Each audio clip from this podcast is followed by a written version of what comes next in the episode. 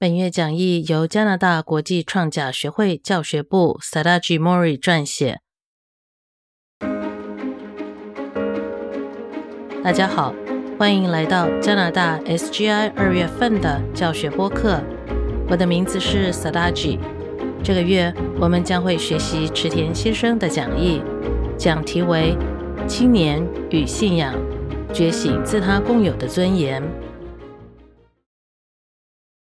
创甲学会三代会长一向将青年视为推进广宣流布的主角。这篇讲义最初是以日文，在二零二二年七月刊登。在讲义中，池田先生特别以年轻人为主，期待着青年部和未来部在觉醒自他共有的尊严下，非要成长。在开讲的段落，他说。从先师木口长三郎先生至今，培育青年，使下一代领导人才辈出，是创甲学会不朽的传统精神与核心思想。池田先生拣选的第一节玉文，是来自日莲大圣人写给年轻弟子南条时光的一篇书信。《法华经》第四卷说：“如果有人追求佛道，”而在一节之间，双手合十，站在我面前，唱咏无数的赞美偈言，因为是赞美佛的缘故，他会获得无量功德。赞美受持这部经的人，那福运更超越他。经文的意思是说，比起在一中节之间供养于佛，不如在末代。恶世中供养受到人们极为憎恨之法华经行者，那功德更大。我虽然怀疑是谁发出这样的狂言，而竟是教主世尊自己所说的话呀？究竟是怀疑呢，或是相信呢？请自行加以判断。日莲大圣人。在一二七四年十一月写这封信，是回应给十六岁的南条时光所做的供养。刚才所听的语文是大圣人赞扬时光的真诚，说他将会获得比供养佛更大的功德。这是什么原因呢？池田先生探讨《法华经·法师品》第十。的故事情节，概述了其中的原因，当中说明了世尊灭后的众生未亲自接受过世尊的教导，但因指遇法华经行者而接触佛法和步入信仰之道，所以说末法的法华经行者最为尊贵。大圣人期待年轻的时光。踏上如大圣人一样的尊贵大道，为自他幸福而奋战。通过这个讲义，池田先生热切的希望青年人将全权肩负起广布大任，并且壮年部和富人部会继续培育将肩负未来的年轻人。法华经反复教导末法。弘扬正法的人将蒙受种种大难，如法师品第十所说：“由多怨忌，旷灭度后。”大圣人很明白，因此纵使遇到无数迫害，他仍然不惜生命的救度民众。在日常生活中，大家都曾体验过。当我们在奋力的完成一件事当中，总会遇到各种不同的困难。尽管如此，唯有在不被这些困难击倒的当中，我们才可以唤醒自身无限的潜能和尊严，并且我们周遭的人来唤醒他们自己的尊严。池田先生在讲义中说。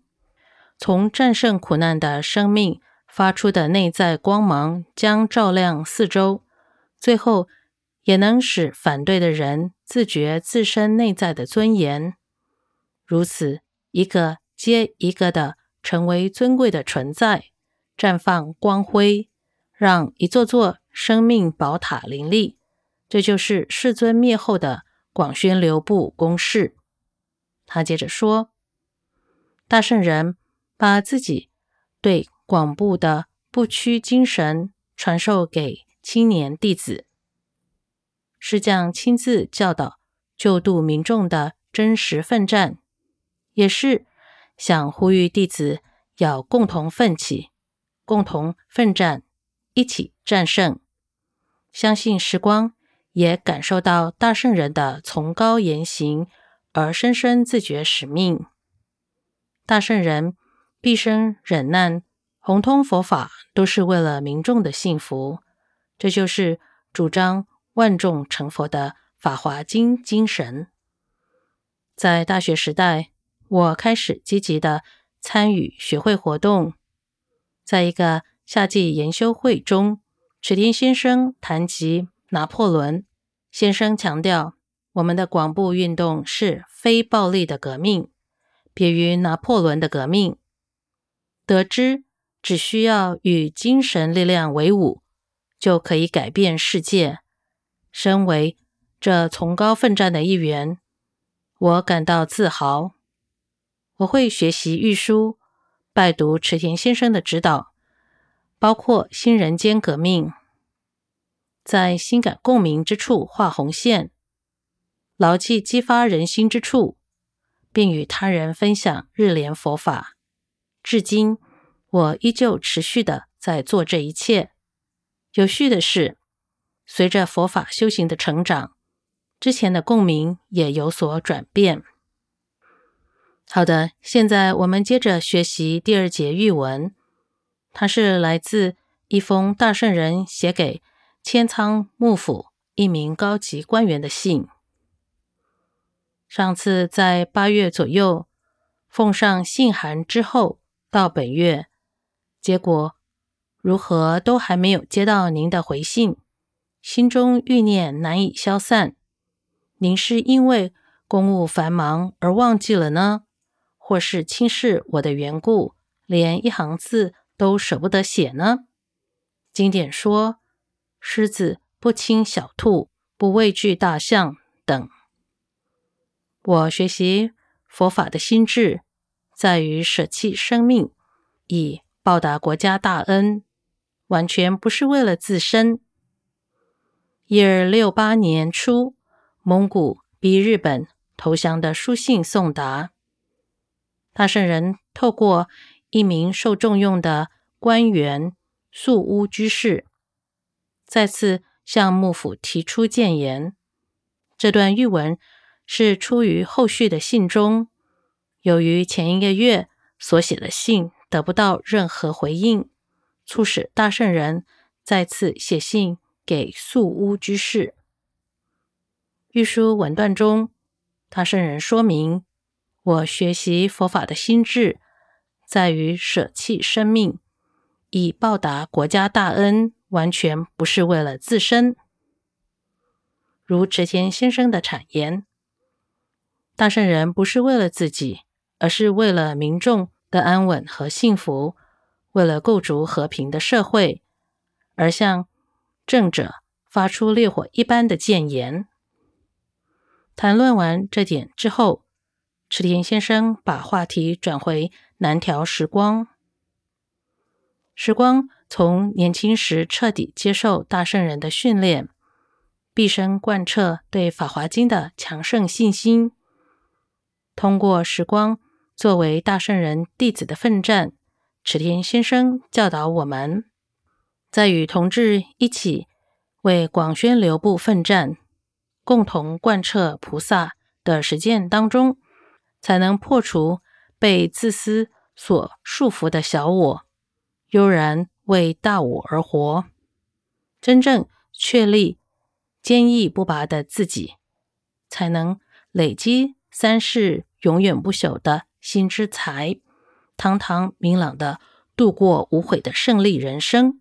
这就是拥有信仰的本源意义。